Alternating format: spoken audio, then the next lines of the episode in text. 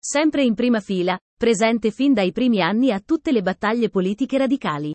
S'è spento ieri nella sua abitazione di Santino, vinto da una malattia veloce e inesorabile, Silvano Quaglia.